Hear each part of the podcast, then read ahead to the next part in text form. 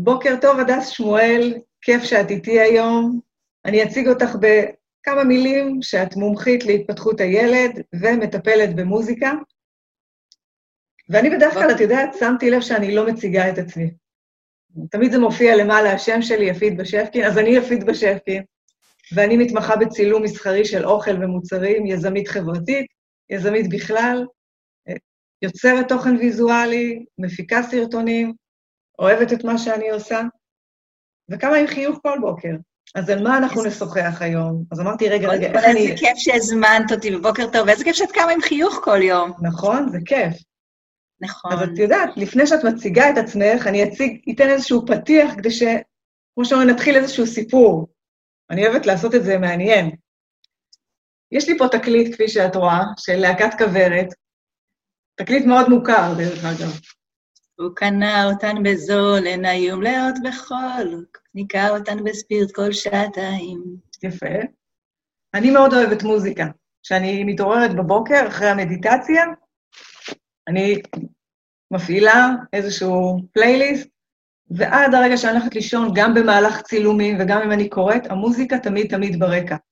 זה יכול להיות, יש לי פלייליסט של ריקודי עם, אני מאוד אוהבת לרקוד ריקודי עם, ואז כשאני נניח שומעת את המוזיקה של הריקודי עם, אז אני תוך כדי רוקדת את זה בראש. אני אוהבת מוזיקה, אז איך, איך זה מתקשר בעצם למה שאת עושה? קודם כל זה מתקשר, הסיפור של טיפול במוזיקה, באמצעות מוזיקה, הוא אחד מתחומים של טיפול באמצעות אמנויות. זה תואר שני, צריך ללמוד את זה, צריך תואר, צריך הרבה מאוד רקע בפסיכולוגיה לפני זה, ובכלי שאתה מתמחה בו, אם זה מוזיקה, תנועה, דרמה, או בליזיותרפיה, או פסיכודרמה,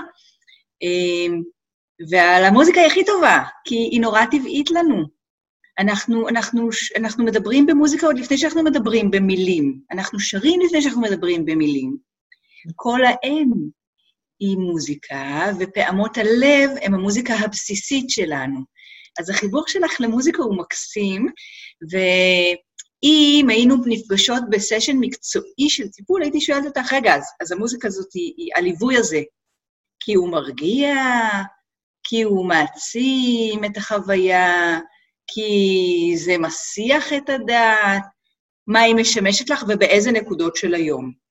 פה אנחנו כבר נכנסות למקום של טיפול במוזיקה, כלומר, איך את משתמשת במוזיקה בחיי היום-יום שלך, או מה את עושה איתה? את מאלה שמקשיבים למנגינה, למילים, או כשזה מקושר לחוויה? גם וגם, זה תלוי. זה תלוי בימים, זה תלוי במצב רוח, זה תלוי בשעות. יש לי שעות שאני צריכה מוזיקה... אני המון מאזינה, דרך אגב, בלילה, אחרי שאני נרדמת, תדרים של חמש שתיים שמונה, ארבע שלוש שתיים, שבעצם הם תדרים מרפאים. וכשאני מתעוררת בבוקר, אני מרגישה שהראש נקי.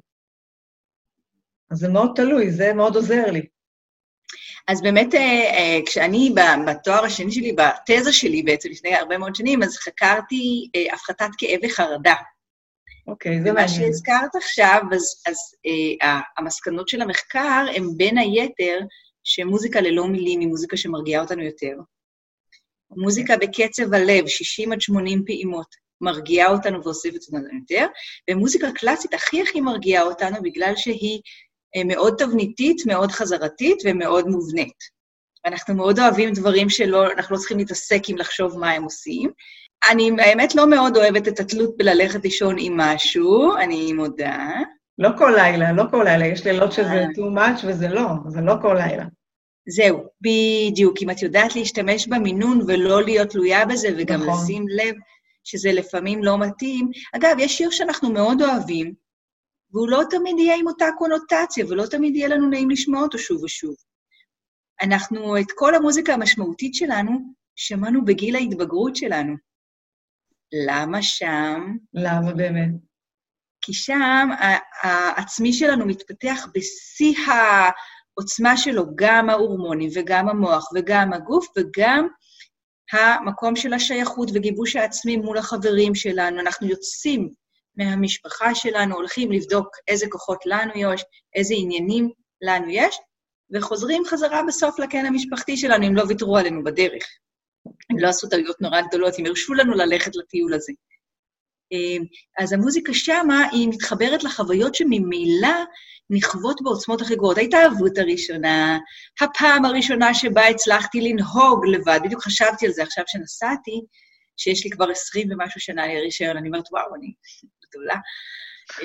כי הייתי, כי איחרתי לך, נכון? כתבתי לך, בבקשה, רגע נאחר, הייתי אחרי תלמיד למד של נהיגה, אז בדיוק חשבתי, זה החזיר אותי לחוויה שלי. אגב, אני קיבלתי רישיון, אנחנו חושבים על שירים בקונוטציות, אז אני קיבלתי רישיון ביום שמאיר אריאל נפטר. במהלך הטסט שלי שמעתי, והייתי צריכה לנשום את השמועה המאוד לא פשוטה הזאת, ולהתארגן לתוך הסיום של הטסט שלי. זה יפה, אבל ראיתי גם שאת מנגנת על כלים. כחלק מהטיפול? הטיפול במוזיקה מהו? איזו שאלה מעולה, נכון? זאת השאלה שאת שואלת. טיפול, אז אני במקור מוזיקאית מקצועית, נגנית, בגרות במוזיקה, תזמורת צה"ל, תואר במוזיקה. כל מה שאפשר, הכלי הראשי שלי הוא קלרינט, אבל אני מנגנת עוד על הרבה מאוד כלים, בין היתר קלידים וגיטרה וחליל צד, וכל מיני כלים קטנים ואחרים. בתוך טיפול במוזיקה זה עולם ומלואו. יש מוזיקה שהיא הטיפול, מה שאת עושה כרגע, היא מוזיקה רציפיטטיבית, כלומר שמיעתית, אנחנו קולטים אותה קולטנית, והיא מרגיעה אותנו, אוספת אותנו, מלווה אותנו, ויש אה, מוזיקה בתוך הטיפול. עכשיו, בתוך חדר הכלי, הטיפול במוזיקה יש המון כלי נגינה, אבל לא רק, אנחנו okay. נגיע לזה, אבל לא רק, וכלי הנגינה למשל הם אמצעי ליצור קשר, וגם ללמוד על מי שנכנס. אני בודקת, אני לומדת אם ילד צריך אה, הרבה עוצמה להוציא בשביל אה, להירגע, אם הוא צריך לקחת תוף גדול, או גיטרה שמסתירה אותו. זאת אומרת, את מתאימה בעצם. לי... מה? את מתאימה בעצם? אני לא מתאימה. את לא אני מתאים? בוחנת. אוקיי, אני יפה. לא מתאימה. אני בודקת למה הוא ניגש, לכלי שקל לו, לכלי שקשה לו, לכלי שהמניפולציה שלו יותר מורכבת, כלומר, האם זה אומר עליך בחיים שאתה בדרך כלל? זאת שאלה שאני שואלת את עצמי, ובגדולים יותר אני שואלת אותם. אתה בדרך כלל תבחר את הדבר הראשון שיש לך? אתה בדרך כלל תבחר את מה שקל לך? כמה אתה מתמודד עם למצוא משהו שאתה לא מכיר? זה מעניין. אני שואלת, אני שואלת את עצמי, ואז המקום של, שלי כמטפלת הוא לראות מה הוא צריך אותי, איזה תפקיד הוא צריך אותי. אני לוקחת כלי לידו, ונגיד שאני מנסה לעשות כמוהו, והוא רוצה את זה, זה נעים לו. ונגיד שהוא רוצה ממש משהו אחר, ואם זה ילד שמילולי, אז הוא גם אומר לי, אני לא רוצה כזה. אני לומדת מה הוא צריך ממי שמולו בקשר, או איך הוא יוצר קשר. אז, אז אני יכולה לבדוק מה הוא שוב, אני בודקת מה הוא צריך, מה הוא רוצה. עכשיו, מטיפול אחד לא לומדים כלום, רק לומדים את ההתחלה של ההתקשרות. טיפול הוא תהליך, וזה משהו מאוד מאוד חשוב להגיד, כי... אנחנו עושים, כמו שאין פעם שנייה לרושם ראשוני, נכון. אנחנו נכנסים באופן מסוים, ואני לומדת על ילד רק איך הוא נכנס בפעם הראשונה לאנשהו, לא רק ילד, או מבוגר, או נוער. הוא נכנס עם ההורים, דרך אגב? עד גיל חמש הם נכנסים עם ההורים, ו- ואז אם הם משחררים עם הזמן, בסדר? אחרי גיל חמש זה נתון לשיקול, תלוי מה...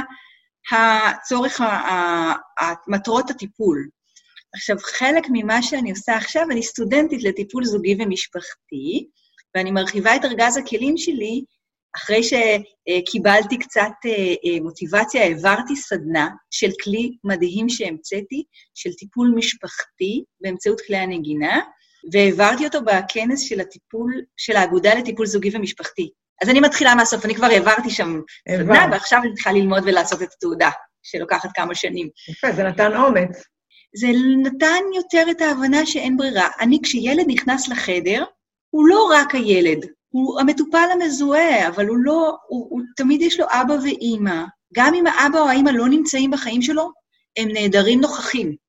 נכון. והוא הגיע מאיפשהו, והוא נכנס לאנשהו, ובכלל מערכתית, מי הדמויות שהוא פוגש במשך היום? מי זאת המורה הזאת שהוא פוגש? מי זאת המדריכה בחוג? מי מעצים אותו? למי הוא פונה שקשה לו? הוא אף פעם לא רק הילד שעושה. עכשיו, מה זאת הבעיה הזאת שהם באים בגינה? נכון, זה מה שרציתי לשאול אותך. זה מה שרציתי לשאול, למה הם מגיעים בעצם? הרבה פעמים מגיעים כי משהו לא מסתדר. אם זה ילד שהם יכולים לדווח שהוא חברתית עם קושי, לא יוצר חברויות או נמנע, ועכשיו בעידן הקורונה אנחנו, זה מתגבר ביתר סט החרדה החברתית וההימנעות, כי אפשר. אז מה קורה כשאני כבר כן צריך לצאת? ואם זה בגלל קושי בהתארגנות, ילד שכל הזמן צריך לחוס עליו, כי הוא לא מצליח להתארגן בזמן, כי הוא לא מצליח אה, לעמוד במשימות, כי הוא לא מקשיב. מה זה ילד שלא מקשיב? אה, יש לי הרבה מאוד ילדים, אני קודם כל מומחית ב, ב, בחינוך מיוחד, אז יש לי המון ילדים בספקטרום האוטיזם, האוטיסטי, ושם הטיפול הוא בעיקר על תקשורת, מיומנויות חברתיות, כל מיני ליקויים שהם חלק מהסימפטומים, כולל כמובן הפחתת חרדה, כי רמת החרדה באוטיזם גבוהה מאוד, וגם שוב, ילדים נוירופטים רגילים, אנחנו מטפלים בהמון בחרדה, יכולה להיות בבית. ילד שנצמד מאוד לאמא שלו או לאבא שלו, הוא ילד שסובל מאיזשהו קושי של נפרדות, של חרדה, הוא לא מאמין בכוחות של עצמו. נערים, הסיבה היא תהיה בדרך כלל קצת יותר שונה, הרבה פעמים התנגדויות, חקר מסוכן, אם זה סמים, אלכוהול, התנהגויות קצה, ואנחנו רוצים רגע לעדן את זה ולתת לו את היכולת להבין את הבחירות שלו. אז הסיבות הן הכל מהכל, ושוב, אם דיברנו על ההורים, אז גם כשהם אומרים שהילד לא מקשיב, הרבה פעמים אני אשאל, מה זה הלא מקשיב? כלומר, מה הציפייה? ואז נלך אחורה לראות מי זה הילד הזה. האם הוא מסוגל להקשיב? כי אם יש לו הפרעת קשב נורא גדולה, האם הקשבה היא, היא צריכה להיות שתי דקות או עשר דקות? מה המסוגלות שלו? היום אני שמתי לב שיותר קל להם להקשיב, לא להקשיב, לקחת את הפלאפון הזה, ולהיות כל הזמן בתוכו, ובאמת, כשאת מעבירה איתם את הסשן הזה, את הטיפול עם הכלי, את שמה לב לזה? שיש איזשהו שינוי? קודם כל, שאלת על פלאפונים, ואני אספר רגע על טיפול בנוער, שאנחנו לא לוקחים להם את הפלאפון, הוא חלק לא מהם. לוקחים. לא, הוא נמצא בטיפול. אני להפך, אני ארצה שהוא לבד יניח אותו, שיהיה לו מספיק מעניין כדי שהוא יניח אותו. זאת אומרת, יש מצבים שנכנסים אלייך לטיפול עם הפלאפון ומחזיקים אותו ביד? כן, ואנחנו משתמשים בטלפון, כי אני יכולה, הוא יכול להתחיל לדבר, ואני יכולה לשאול אותו, תגיד, איזה שיר גילית לאחרונה, וליצור דרך זה שיחה, לשמוע תכנים שאף אחד לא מוכן לשמוע איתם, ולהסתכל עליהם.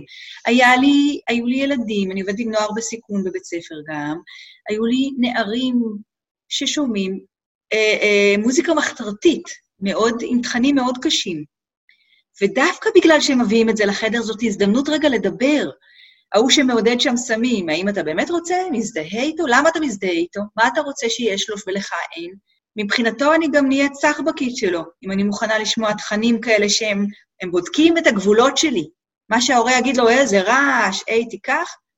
אני מוכנה להזין, אני מוכנה לתופף עם זה, אני מוכנה לנגן עם זה, אולי לשיר את זה, אולי לעשות לזה עיבוד שונה, ולקחת שיר קיים, למשל, ולהחליף לו את המילים לחיים שלך, לתכנים שלך, או לכתוב שירים. טכניקה של כתיבת שירים מאוד מאוד מאוד נפוצה אצל נוער, הם מאוד רוצים.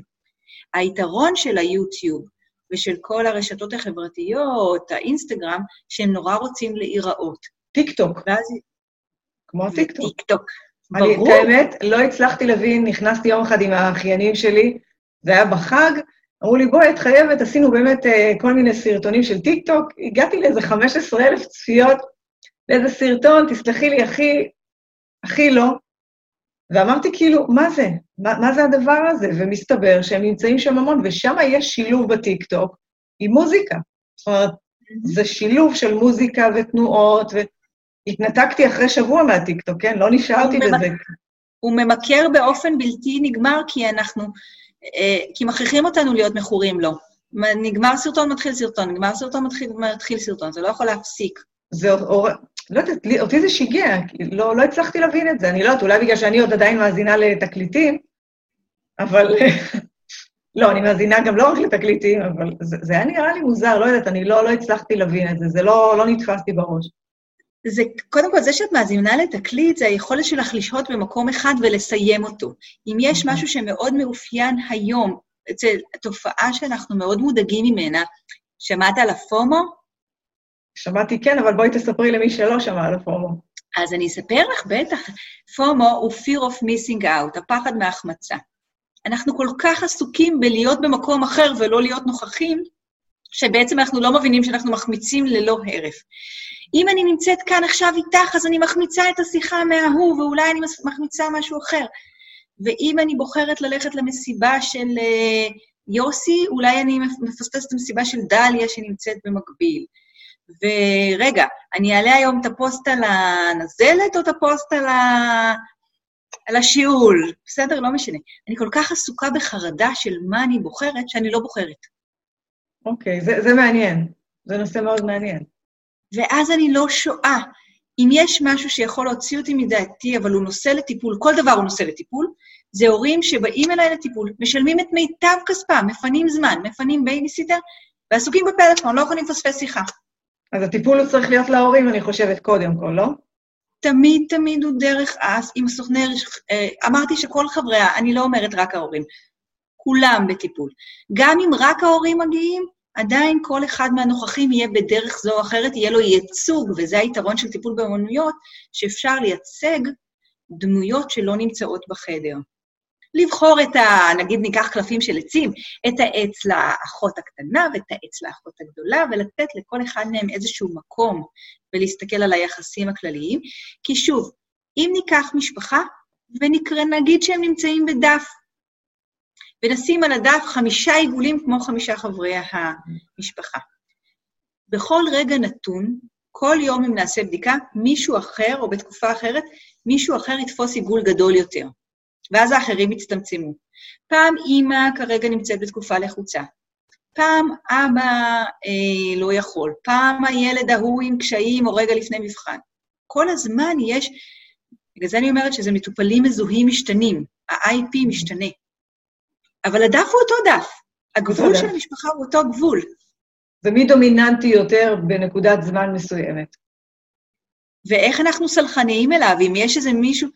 הרבה מאוד זוגות מתגרשים סביב גיל ארבעים. לא סתם.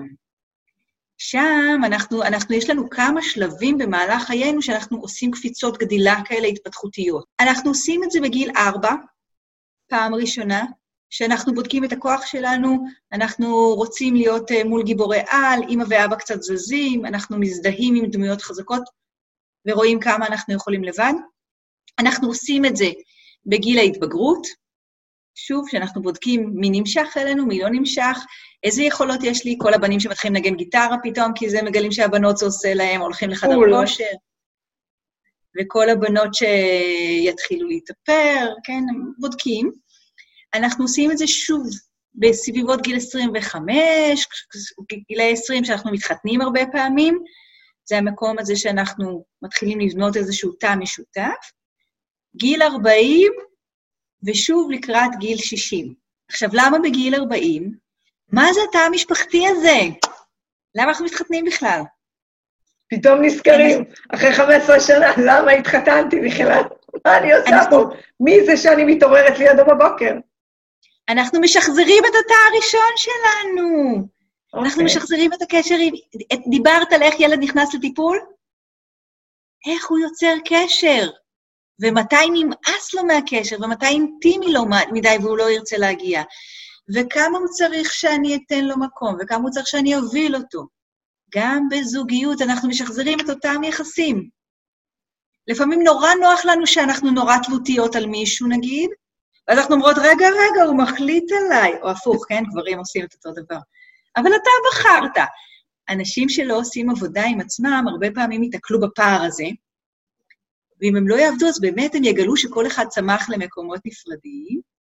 ואם ניקח את זה שוב לטיפול במוזיקה, ונגיד איך אנחנו היינו נכנסים לטיפול עם זה, אז הייתי לוקחת ייצוגים של כלים, ואומרת, טוב, איזה כלי משמיע, איזה פסקול, או איזה כלי אתה משמיע אבא, ואיזה כלי את משמיע אמא, אם הם נשאים עם ההורים.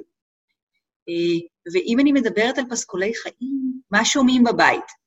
הרבה פעמים אני מסתכלת מהצד על אנשים, והם מדברים מאוד לא יפה אחד לשני. את עושה תצפיות? אני לא עושה תצפיות. אבל אני שם, אני נוכחת, אבל גם בחיים. אני עושה את הצפיות, את יודעת, באופן טבעי אני מסתכלת, והרבה מאוד אנשים מדברים מאוד לא יפה לאחרים. לך, תביא, תיקח, למה באת, למה עשית? יאללה. איזה פסקול, בואו שנייה ננסח את זה אחרת. מה רצית להגיד? הרבה פעמים נשאל, מה רצית להגיד? מה רצית שהוא יוריד את הכוס? אז במקום להגיד, למה, השארת את הכוס, תגיד, אני יכול, אתה יכול להוריד את הכוס, כאילו, דברו. כמו שאני אומרת, זה לא מה, זה איך אתם אומרים את זה. וגם הרבה אנשים לא מקשיבים, אנשים מקשיבים לעצמם, זה מדהים, ואני נתקלת בזה הרבה, המון. לא, לא סתם להרצאה שלי קוראים למי הקשבת. ספרי לי עליה בשתי דקות, ספרי לי על ההרצאה, שתי דקות. ההרצאה הזאת מיועדת לכל, לכל הקהלים, כי היא מותאמת גם, היא משתנה. יש בה סיפורי מקרה שמותאמים לקהלים. והרעיון של ההרצאה או של המקום הזה, זה להגיד למי הקשבת, מה הקולות שמובילים אותך, מאיפה אתה מקבל החלטות, איך אתה מש... איזה קול אתה משמיע, האם הקול שלך הוא קול מהעבר, והאם אתה יכול להשמיע את הקול הזה אחרת, כי אתה יכול להעביר כל מסר בדיוק כמו שאת אומרת, קצת שונה, וזה מה שאני אומרת שקורה בטיפול, זה המקום המאוד מאוד עדין לראות מה כל אחד צריך. אגב, אני... הכלי, לא כלי נגינה, אני הכלי הכי ראשי בטיפול, ולכן בטיפול יש גם משחקים, משחקי קופסה, ויש גם חומרי אומנות, וגם אה, דברים שמצריכים תנועה, כי אני זאת שישים לב אם זה נעים או לא נעים. ואני צריכה להיות מספיק מיומנת כדי להחזיר את זה ברגע הנכון למטופל, ולהגיד לו, שמת לב שכל פעם אתה נורא רוצה להחליט למשל? ואם הוא יהיה מספיק בתהליך ומספיק בטוח, הוא יגיד לי, אה, נכון, באמת אני, אני כמעט לא. ואז אני אגיד לו, תגיד, תקשיב, משימה לשבוע. תנסה פעם אחת לתת למישהו אחר להחליט בשבילך, באיזשהו מקום קטן. אז לסיום, איך מגיעים אלייך? אני, את יודעת, אני... הרשמת אותי. טוב, אנחנו כבר מכירות, את יודעת, לא, מספר שנים. ואפילו השתתפת, אני אציין פה שהשתתפת במיזם החברתי שלקחו לכם דקותיים, שבעצם הפקתי אותו בעקבות הקורונה. שהגיעו אליי לסטודיו מומחים שונים שנתנו טיפים של שתי דקות, כל מומחה על איך להפחית חרדה ולחץ, ואיתך צילמתי איזה שלושה או ארבעה טיפים, אני לא זוכרת, שזה פורסם במגזין מנטה של ידיעות אחרונות, אז באמת זה המקום להגיד לך תודה שעזרת לכמה אנשים להפחית חרדות ולחצים, ואיך מגיעים אלייך? זאת אומרת, אם יש עכשיו מישהי או מישהו שצופה בך ואומר, וואו, אני רוצה להגיע, איפה, איפה מוצאים אותך? האמת שקודם כל יש לי אתר מקסים, כותבים הדס שמואל, ב- ויש פה המון המון מידע. אני כותבת בוויינט הורים באופן קבוע כבר הרבה שנים. אני מתרעדת בתוכניות. יש לי קבוצת הורים ענקית בפייסבוק, מעל תשעת אלפים הורים שם עם מומחי, מיטב מומחי התפתחות הילד, קוראים לה התפתחות רגשית, ייעוץ okay. מקצועי להורים. והרבה פעמים שוב חיפוש, טיפול במוזיקה, אני אקפוץ, אני כותבת כל כך הרבה מאמרים בכל כך הרבה מקומות. את כותבת מקסים, אני עוקבת אחרייך. תודה, המאמרים שלי מפוזרים בהמון המון מקומות מקצועיים, ואני מרצה, אז נחשפים אליי. אני חושבת ש... אני גם אציין את זה בסוף, יראו את זה בסוף, אני ארשום, יוסיף תמונה לאתר. היה לי כיף, למדתי הרבה. תודה רבה, ורק מילה לסיום. נו, תגידי, תגידי. מה שאי אפשר לעשות בזום, אבל אם, הייתי, אם היינו יושבות עכשיו בחדר, הייתי מתרגלת שתיקה. קשר בשתיקה, דיאלוג ללא מילים, איזה כיף. לעשות ככה, את יכולה לעשות כמוני? בוא נעשה ביחד. בואי. עכשיו אני אחרייך.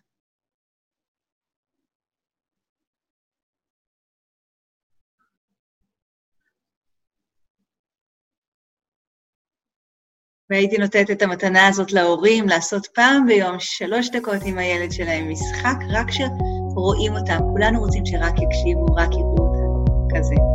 תודה רבה. תודה רבה.